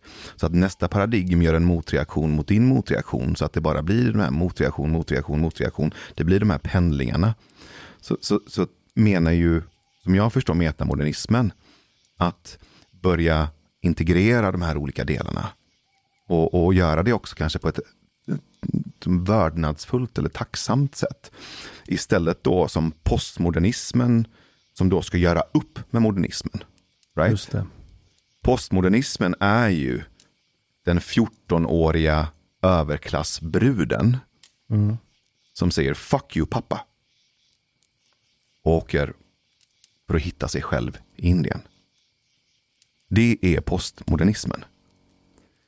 Metamodernismen är den kanske 40-åriga eh, versionen av den här eh, rebelliska backpacker yogi bruden som säger fuck you pappa. Den här 40-åriga mogna kvinnan eller mannen vänder sig om och säger ah, tack pappa. Tack mamma.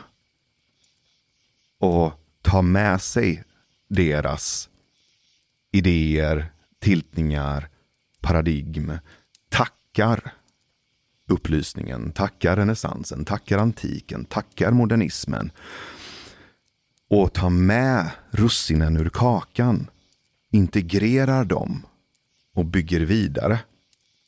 Istället för att hela tiden behöva göra upp. För det är ju tonåringen som måste hela tiden göra uppror och göra upp. Men den mogna kvinnan, som själv då kanske har klämt ut ett par ungar, fått någon cancercysta, trott att hon ska dö, gått igenom någon separation, har några ärr på kroppen, inte är lika binär och enkelriktad i sin uppfattning om världen, om gott och ont, inte klandrar alla män för allt hemskt som har hänt, men kan se att det finns vissa saker vi behöver prata om. Inte heller tror att kvinnor är goda, att alla kvinnor ska tros på, som inte ser på världen i rätt eller fel. Hon, tror jag, eh, förkroppsligar syntesen.